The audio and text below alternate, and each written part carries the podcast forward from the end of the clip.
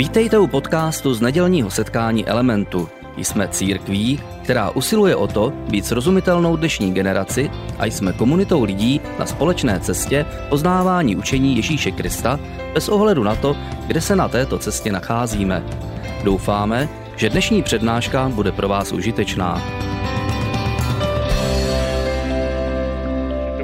Vám všem a vítám vás dneska v Elementu také já. Dneska, jak už Jana říkala, začínáme novou sérii a ta série se jmenuje Komunita paradoxu a skutečně budeme mluvit o církvi. A možná si říkáte, církev, proč by nás mělo zajímat mluvit o církvi, když jsme v církvi.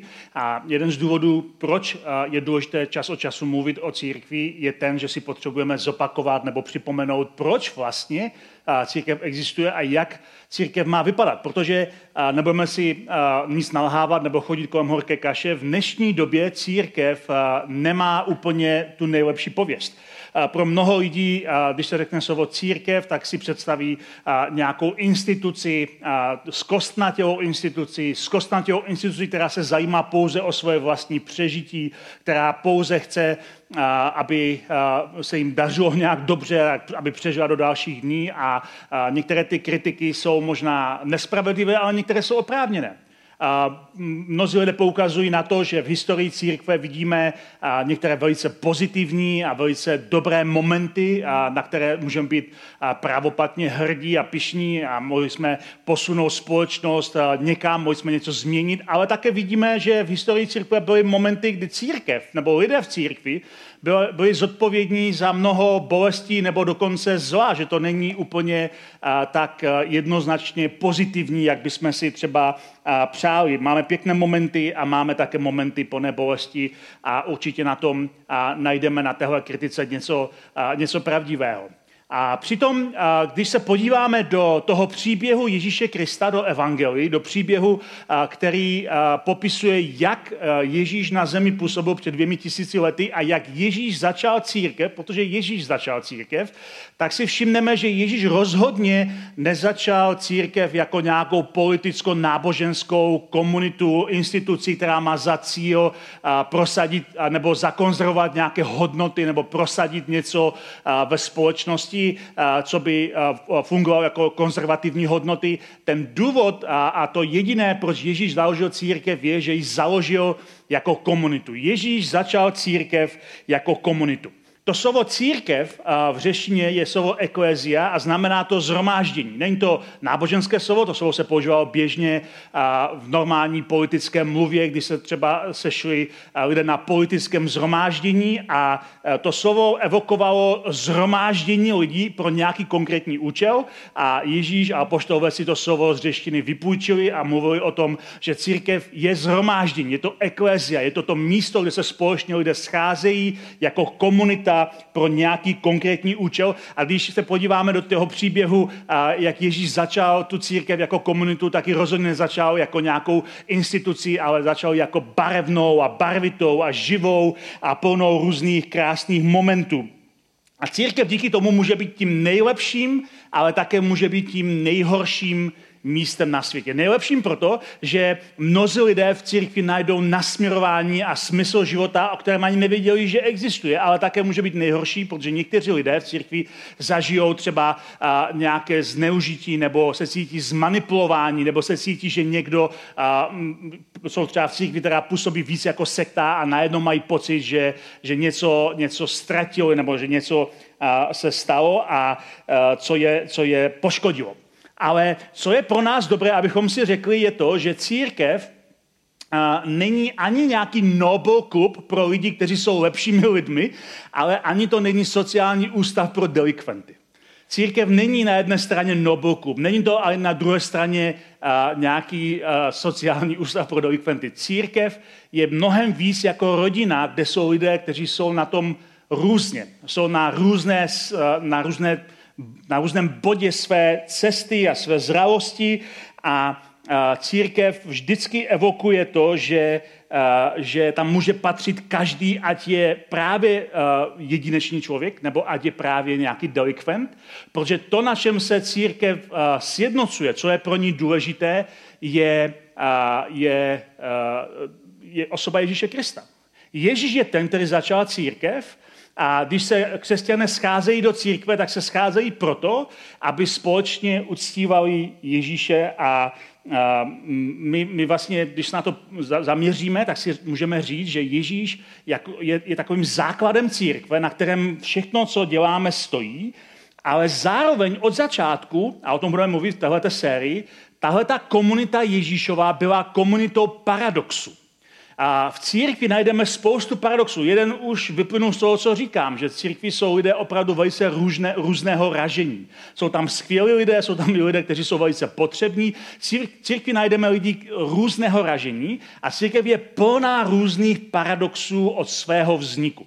A začalo to tím, že už samotný Ježíš byl plný paradoxů nám to možná dneska nepřijde, když čteme ten příběh zpětně, ale uh, když se třeba zamyslíme nad tím, jak první křesťané vnímali Ježíše a jak Ježíš byl očekávaný, Ježíš, oni ho vnímali, že Ježíš je ten židovský mesiáš, který měl přijít, aby zachránil uh, uh, boží lid, aby vytvořil nějakou novou budoucnost, aby lidi poslal, nebo aby pro ně vytvořil boží království. To byl důvod a to byl smysl, proč vůbec Ježíš začal svoji církev a když Židé očekávali toho mesiáše, tak si ho představovali nějak. Představovali si ho jako vojevůdce, představovali si ho jako někoho silného a asi 700 let předtím, než Ježíš se objevil na téhle zemi, starověký prorok Izajáš napsal uh, takové, takovou, takovou, takovou, takovou větu, kde dal několik charakteristik toho, jak ten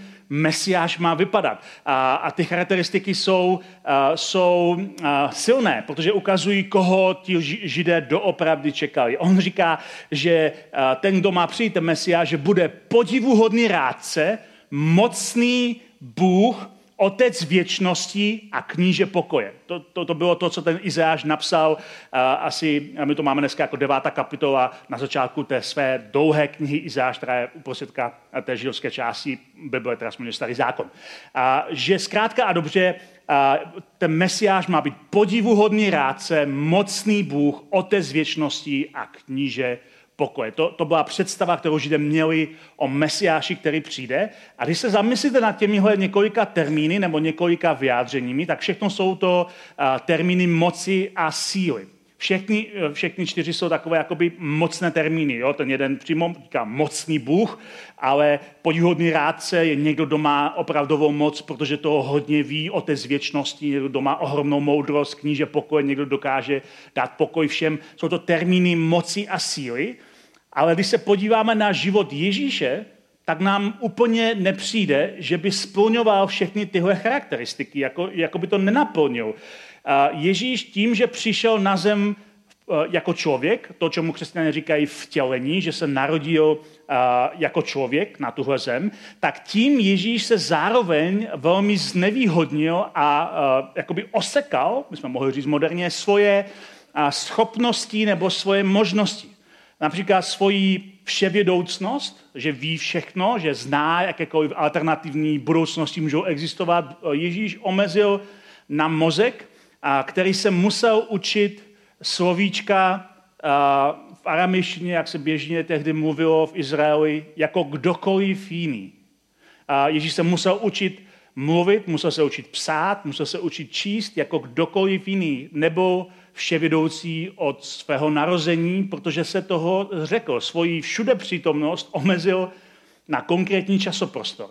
Svoji všude přítomnost jako Bůh omezil na to, že, a, že žil na jednom konkrétním místě na západové části, v západové části římského impéria, omezil to na dvě nohy a příležitostného osla na kterém jezdil. Svoji, svoji všemohoucnost omezil na to, že se modlil k Bohu, který dělá mocné věci, ale jeho všemohoucnost skončila, že měl dvě paže, kterými se živil jako tesář, řezal jimi dřevo. Místo, aby dohlížel na, na 100 miliard galaxií najednou, místo, aby, aby se zajímal o celý vesmír, tak najednou se Eh, ve svém, ve svém mládí vlastně celý svůj pozemský život dívá z okna na úzkou uličku někde v Jeruzalémě nebo v Nazaretu, dívá se na hromadu kamení na poušti, místo aby dohlížel na hvězdy, dohlíží na pár kamenů na poušti. A poštol Pavel později, když popisuje eh, Ježíšův příběh, tak říká, že Ježíš, že Ježíš se vzdal sám sebe, že se vzdal své podstaty,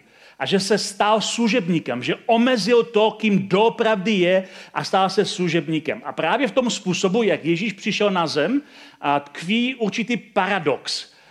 Ježíš přichází jako Bůh v těle, aby zachránil lidi a vytvořil svoje království, ale riskuje, že tím, jak přichází jako Bůh v těle, tak zůstane nepoznán, že ho zkrátka lidé nerozpoznají. Protože když mluvíme o Bohu nebo bozích, a zvlášť v době starověku, lidé od Boha neočekávají bezmoc, ale moc. Ne slabost, ale sílu. Ne malost, ale velikost. Lidé čekají, že, že Bůh je někdo silný a mocný, kdo je schopně zachránit a neočekávají někoho, kdo působí na první pohled bezbraně. Když se třeba podíváme do starého zákona těch židovských písem, jak Bůh se dával zjevit někdy lidem, tak často je to nějaká, nějaký projev moci. Je tam třeba kniha Job. V té knize Job je napsáno, že je to příběh o muži, který ztratil svoji rodinu, svoje bohatství, své zdraví a, a, a pak ho našiví nějací přátelé a řeší s ním prostě teoretický teorii utrpení. Proč se mu to asi stalo? Protože tak jako dnes i tehdy lidé mají za to, že když se někomu stane něco zlého, tak zatím musí něco být, nějaký problém, něco tam musí být schovaného, něco, kdy ten člověk třeba má nějaký hřích nebo nějaké pro prokletí, něco tam prostě musí být schovaného, takže tohle oni řeší celou tu knihu Job ale vlastně nakonec se ukazuje, že všichni se pletou, že to vůbec o tom není, že to není žádná příčina, žádný důsledek, že to je všechno úplně jinak. A na konci té knihy Job, do, toho, do, toho, do té rozmluvy Joba s těmi přáteli vstupuje Bůh a jako burácející hlas, který tam zahřmí a který je srazí na kolena a k pokání a, a nakonec všichni prostě vyznávají, že vlastně Boha vůbec neznali a že si jenom o něm něco mysleli.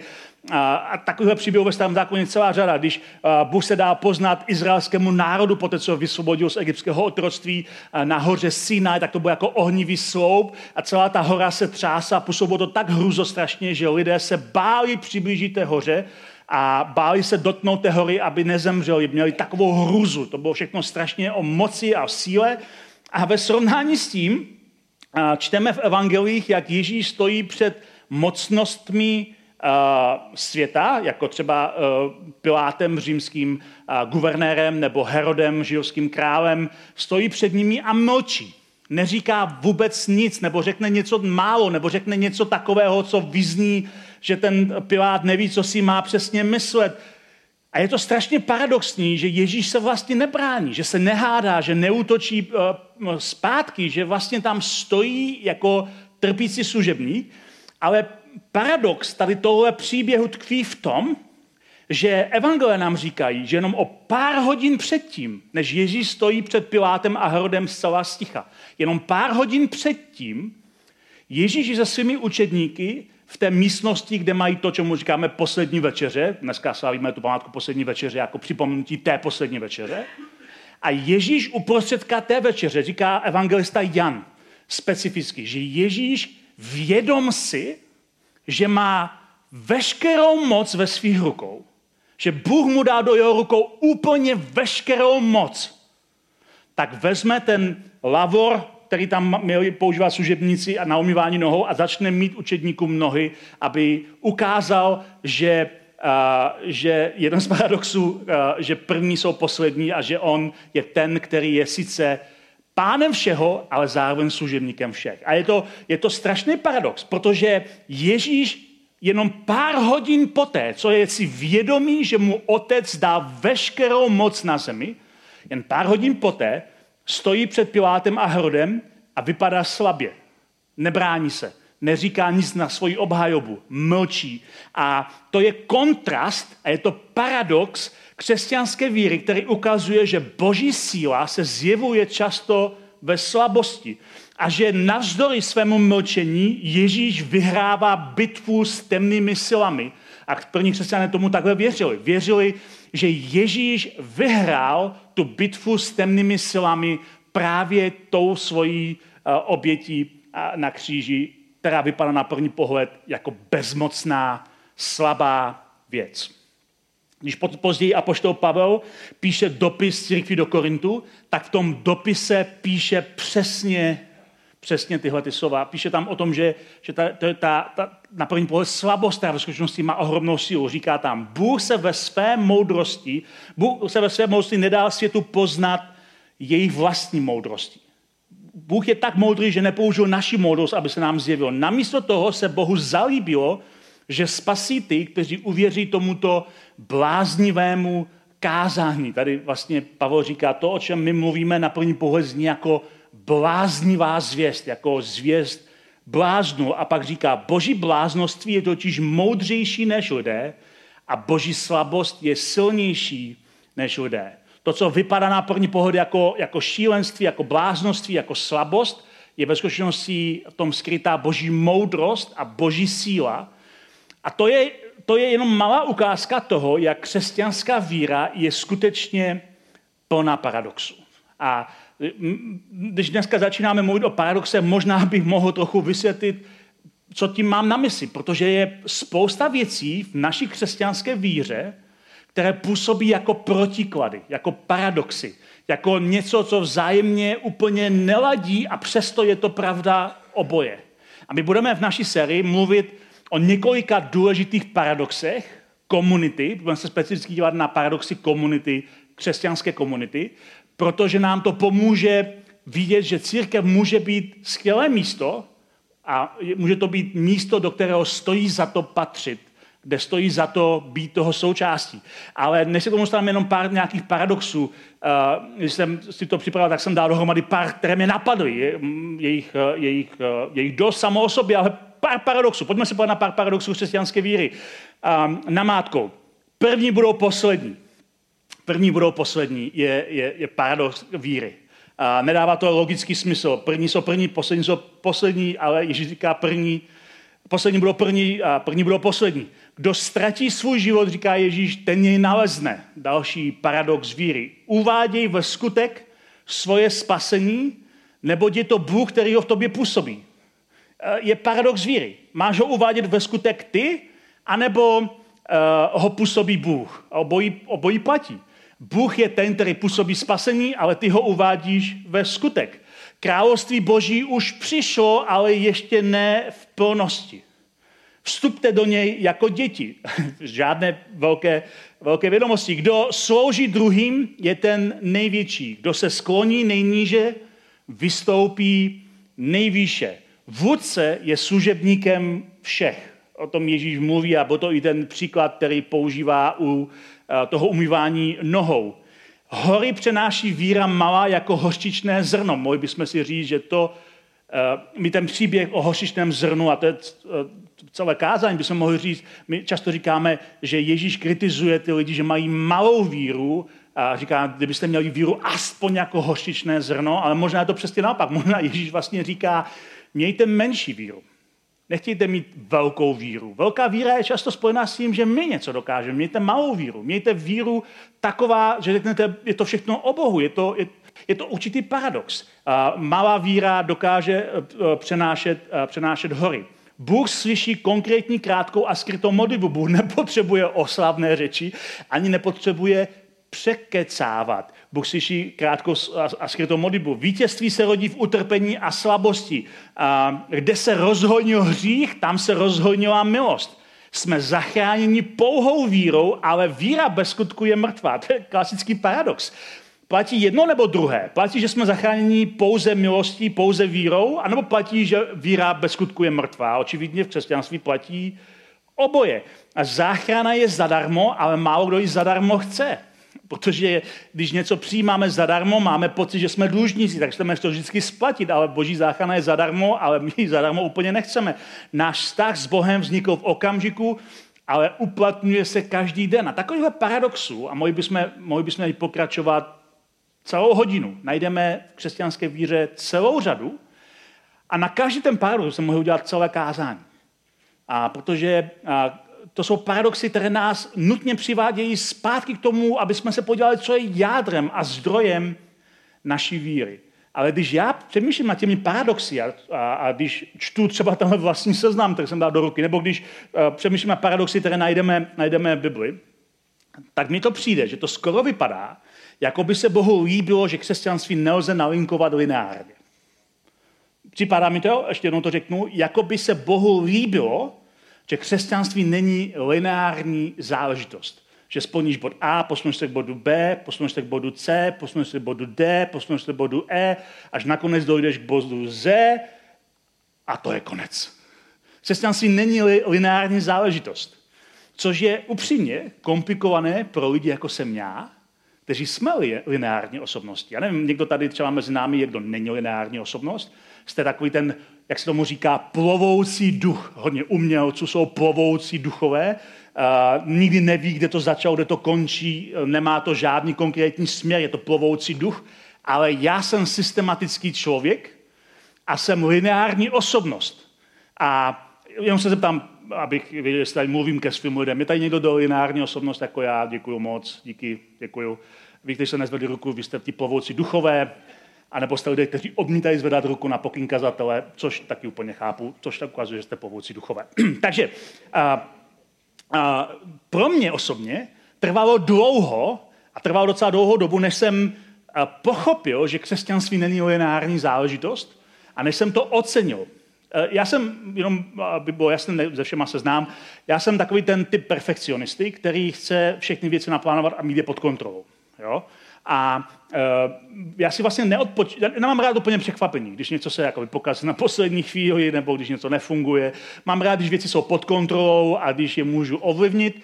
A e, my, když děláme s Ditou předmanželské poradenství pro páry, které pak oddáváme, tak, e, tak často u toho strávíme nějakých pár minut, protože e, když máte v manželství, kdy jeden člověk je takový jako já, že rád plánuje a má věci pod kontrolou, a druhý naopak potřebuje životní spontánnost, aby ožil, tak musíte vymyslet systém, jak to bude fungovat. A v našem případě to tak zrovna je. Já jsem ten člověk, který má rád, když věci jsou naplánované, mám rád kalendář dlouho dopředu, mám rád věci, když jsou tak, takové, jaké... Jsem lineární osobnost, jinými slovy.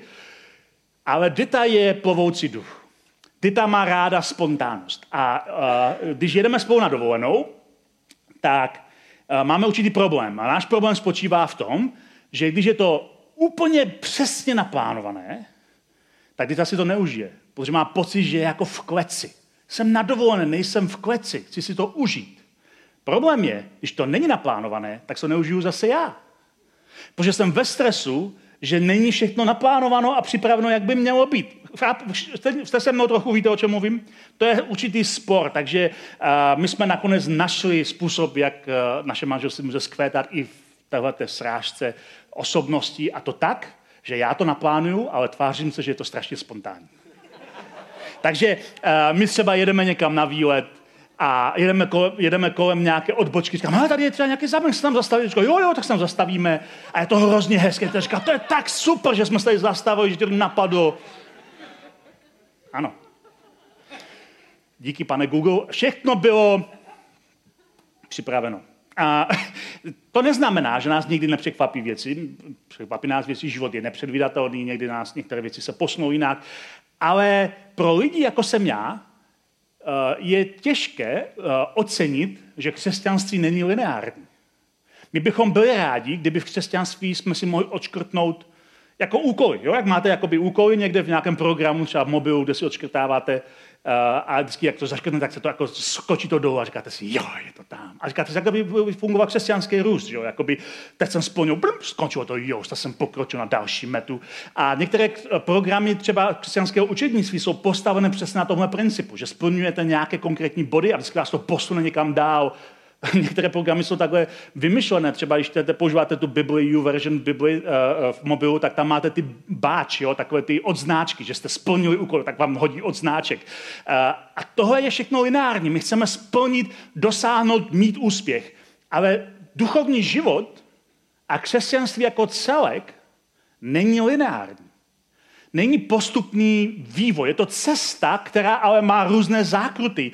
Je to cesta, která má spoustu nepředvídatelného. Je to cesta, kde se objevují zkratky nebo naopak prodloužení.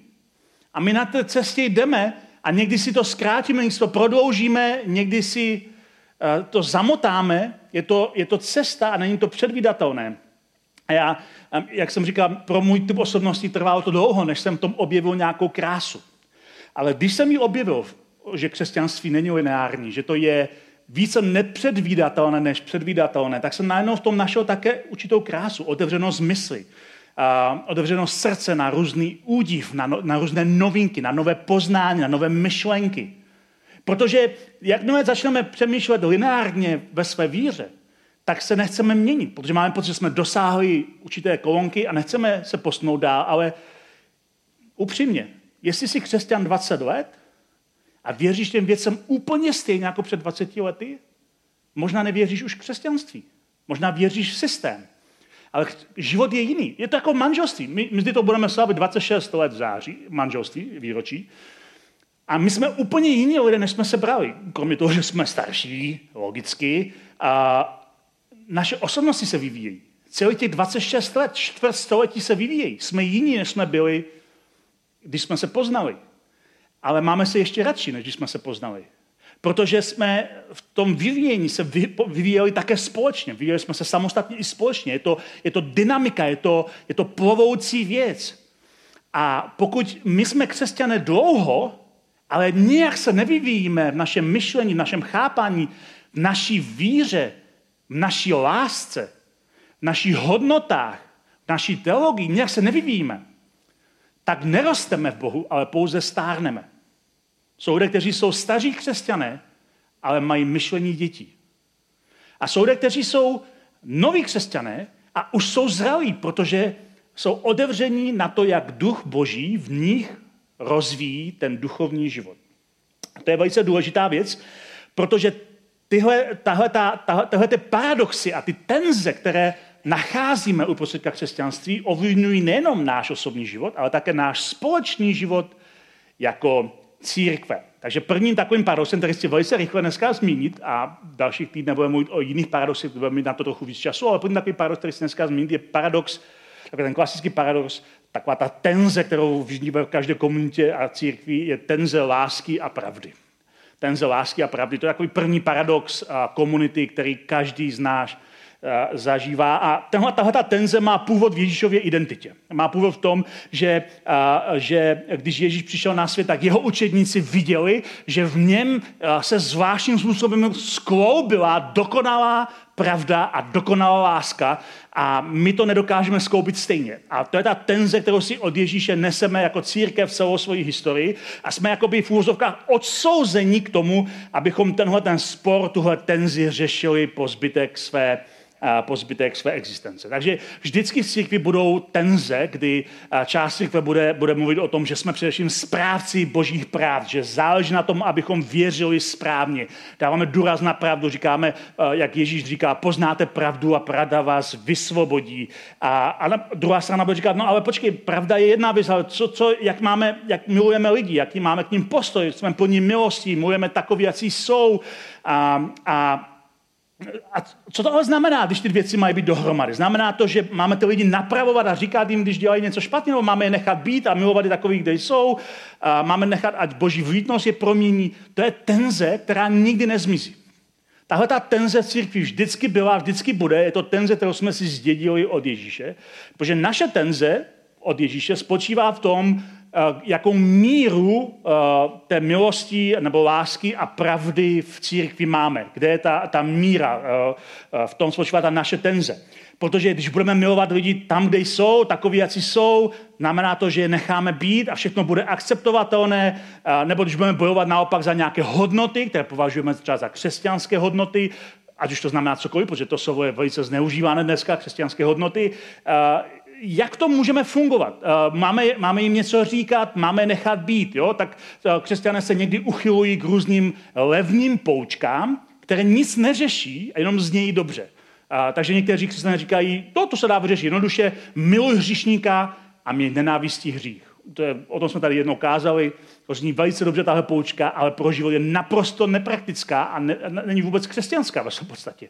Protože my nedokážeme oddělit člověka od jeho skutku. Takže tahle ta věta zní sice hrozně dobře, ale v jádru to nikdo neumí žít. Ta tenze tady zůstane, nikdy se nevyřeší. Je to tenze, se kterou my pracujeme a je to paradox, který jsme zdědili od Ježíše. Protože Ježíš byl, a, byl a, dokonale plný lásky a zároveň byl dokonale plný pravdy. Dokázal být upřímný a přitom dokázal lidi milovat víc než dokoliv jiný. A to je něco, co my úplně nedokážeme. Jan to popsal ve svém evangelu, na začátku toho evangelia, on tam říká takovou tu známou větu, to říká, že to slovo, o Kristu, to slovo se stalo tělem a přišlo žít mezi nás. Jo? To slovo se stalo tělem, žít mezi nás. Jeden překlad, tady ho taky několikrát použili, která se nepřekladá, že to slovo se stalo tělem a přistěhovalo se do našeho sousedství, což se mi líbí mnohem víc než tenhle ten technický překlad. To slovo se přistěhovalo do našeho sousedství. Spatřili jsme jeho slávu,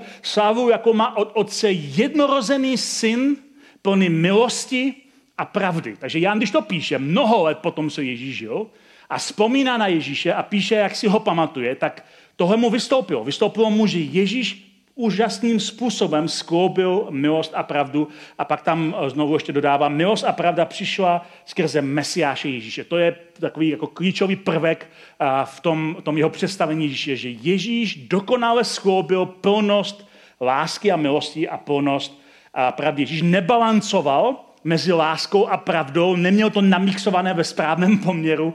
Ježíš stoprocentně byl plný lásky a stoprocentně byl plný, pravdy. Ježíš stoprocentně věděl, co je v člověku, nedělal si nikdy o lidech žádné iluze, viděl dovnitř, uměl popsat zlý stav každého člověka, kterého potkal a přitom byl stále stoprocentně plný milosti a lásky natolik, že s ním lidé chtěli být a chtěli být jim ovlivňováni. Dokázal jim odpouštět, poznášet se nad různé problémy, obětovat se za nás. To všechno i když přesně věděl, jak jsme. Jinými slovy, nečekal, až se změníme, aby nám otevřel dveře do svého středu. A my si musíme přiznat, že tohle je pro nás, jako pro lidi, extrémně těžká věc. A obvykle jako lidi my tíhneme buď k pravdě nebo k milosti. A někdy, někdy rodiče to mají takhle namixované, že jeden rodič je pravda, druhý rodič je milost a děti ví, taky mají jít, když něco potřebují. Nikdy ne za pravdou, vždycky za milostí, protože ví, že my tíhneme jednomu nebo druhému. Buď věci přecházíme a neřešíme je, nebo naopak v tom chceme mít hlavně pořádek a upřímnost a důslednost a v tom tvý náš problém. Když, když jsme spravedliví, a tak nás to často vede k tomu, že jsme spravedliví v hněvu a, a říkáme pravdu bez lásky.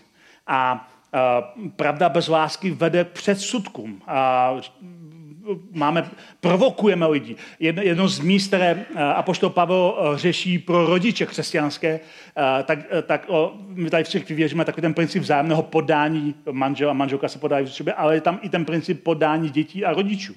A uh, on říká, děti, uh, poslouchejte své rodiče, to vaše podání rodičům se projevuje poslušností, ale pak říká rodičům, rodiče, neprovokujte svoje děti k hněvu.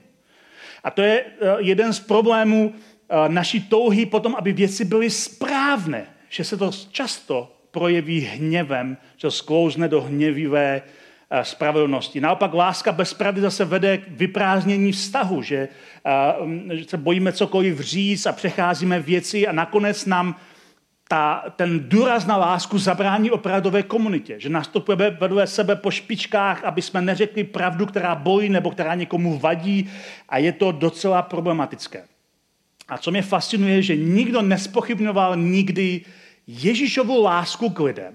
Nikdo nespochybňoval, že Ježíš miluje lidi a zároveň všichni věděli, že Ježíš si nebere servítky. Všichni věděli, že Ježíš si nebere nikdy žádné servítky, když se baví s lidmi, že vidí lidi takové, jací jsou a je to, je to fascinující. A, a Ježíšova schopnost měnit lidské životy, jeho schopnost měnit lidské životy bez nucení nebo bez manipulace, a aniž by uh, lidi někam tlačil, jenom kombinací své dokonalé milosti a své dokonalé pravdy je úžasná. Ta, ta schopnost, kterou Ježíš má, že dokáže lidi vést k proměně, aniž by cokoliv uh, udělal pomocí manipulace, naprosto fantastická. Ježíš, uh, takový Ježíš přitahuje lidi, takový Ježíš neměl uh, obavy, že by zůstal sám. Lidi chtějí být s někým, kdo, kdo nás přijímá, i když o nás ví, jak třeba strašní jsme, nebo jaké problémy máme. Ježíš měl takovou zvláštní schopnost se dívat na každého očíma plných milosti,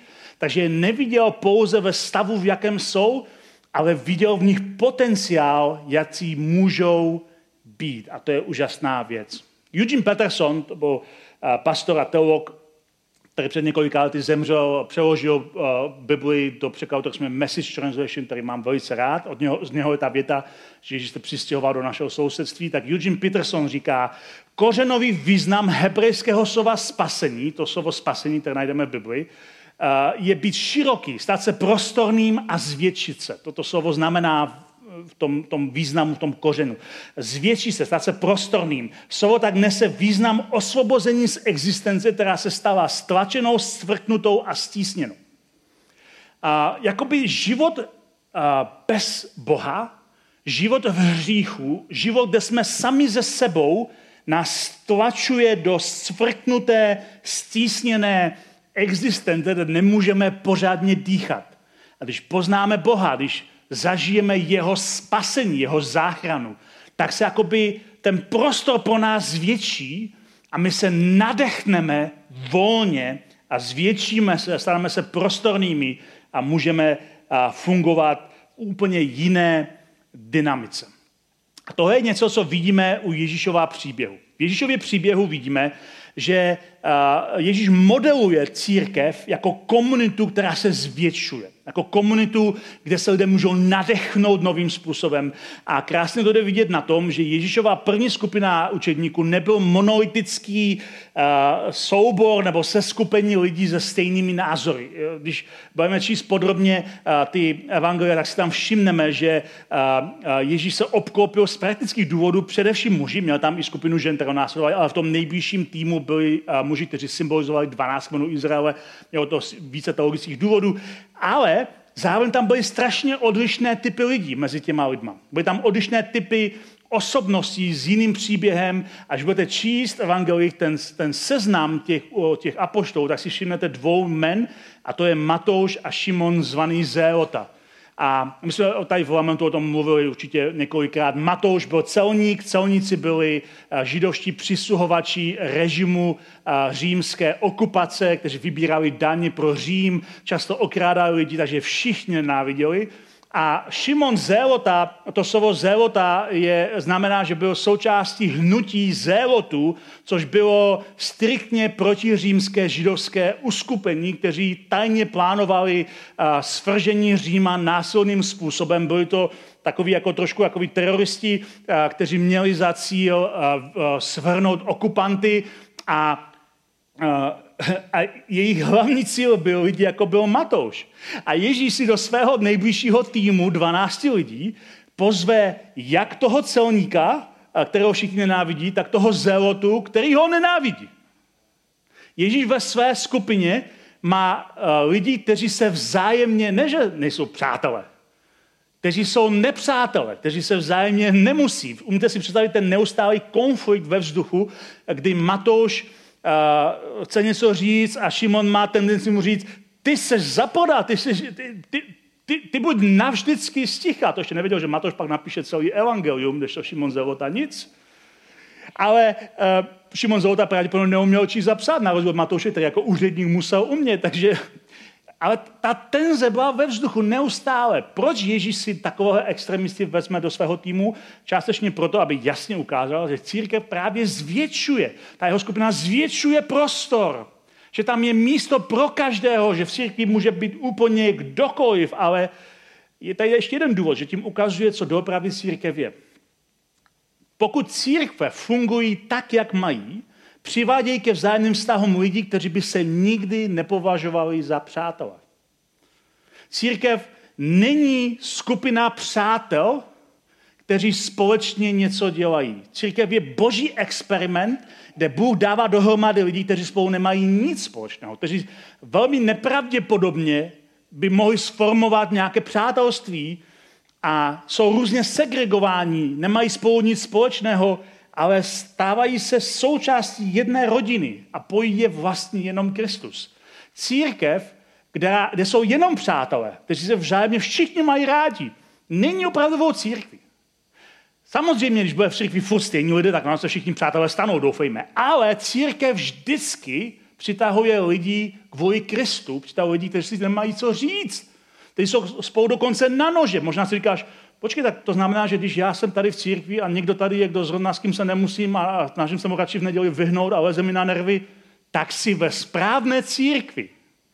Protože přesně tak to Ježíš má. Ježíš ve své skupině má lidi, kteří se raději sobě vyhnou, protože jsou úplně z jiného prostředí. A samozřejmě doufejme, že v průběhu času si najdeme k sobě cestu, ale církev přitahuje lidi, kteří by spolu neměli nic společného, kromě Krista. A proto církev je komunita paradoxu rozdílnosti, kdy se vracíme znovu ke Kristu, který je středem a který jediný je dokonale plný lásky a dokonale plný pravdy. To také znamená, vedlejší produkt, že pokusy sjednotit církev do stejných názorů, že všichni v církvi mají na všechno stejné názory, skončí buď vnitřní nesvobodou, anebo to skončí vnějším rozdělením. Kdykoliv se církev snaží všechny natlačit do stejného názoru, tak, tak se buď vnitřně rozdělí, anebo se vnějš, vnitřně rozdělí, nebo se vnitřně dostanou do nesvobody, kdy něco jiného říkají a něco jiného si myslí. To je, to je potřeba mi na paměti, že mluvíme o církvi jako o komunitě, kdy mluvíme k sobě pravdu v lásce. My nebudeme vždycky ze vším spolu souhlasit a je to naprosto v pořádku, protože církev je komunita paradoxu rozdílnosti. Je to rodina, která se učí žít společně. Je to rodina, kde, kde se musíme naučit stavět svoji křesťanskou víru, svoji dynamiku víry pouze na Kristu a na ničem jiném.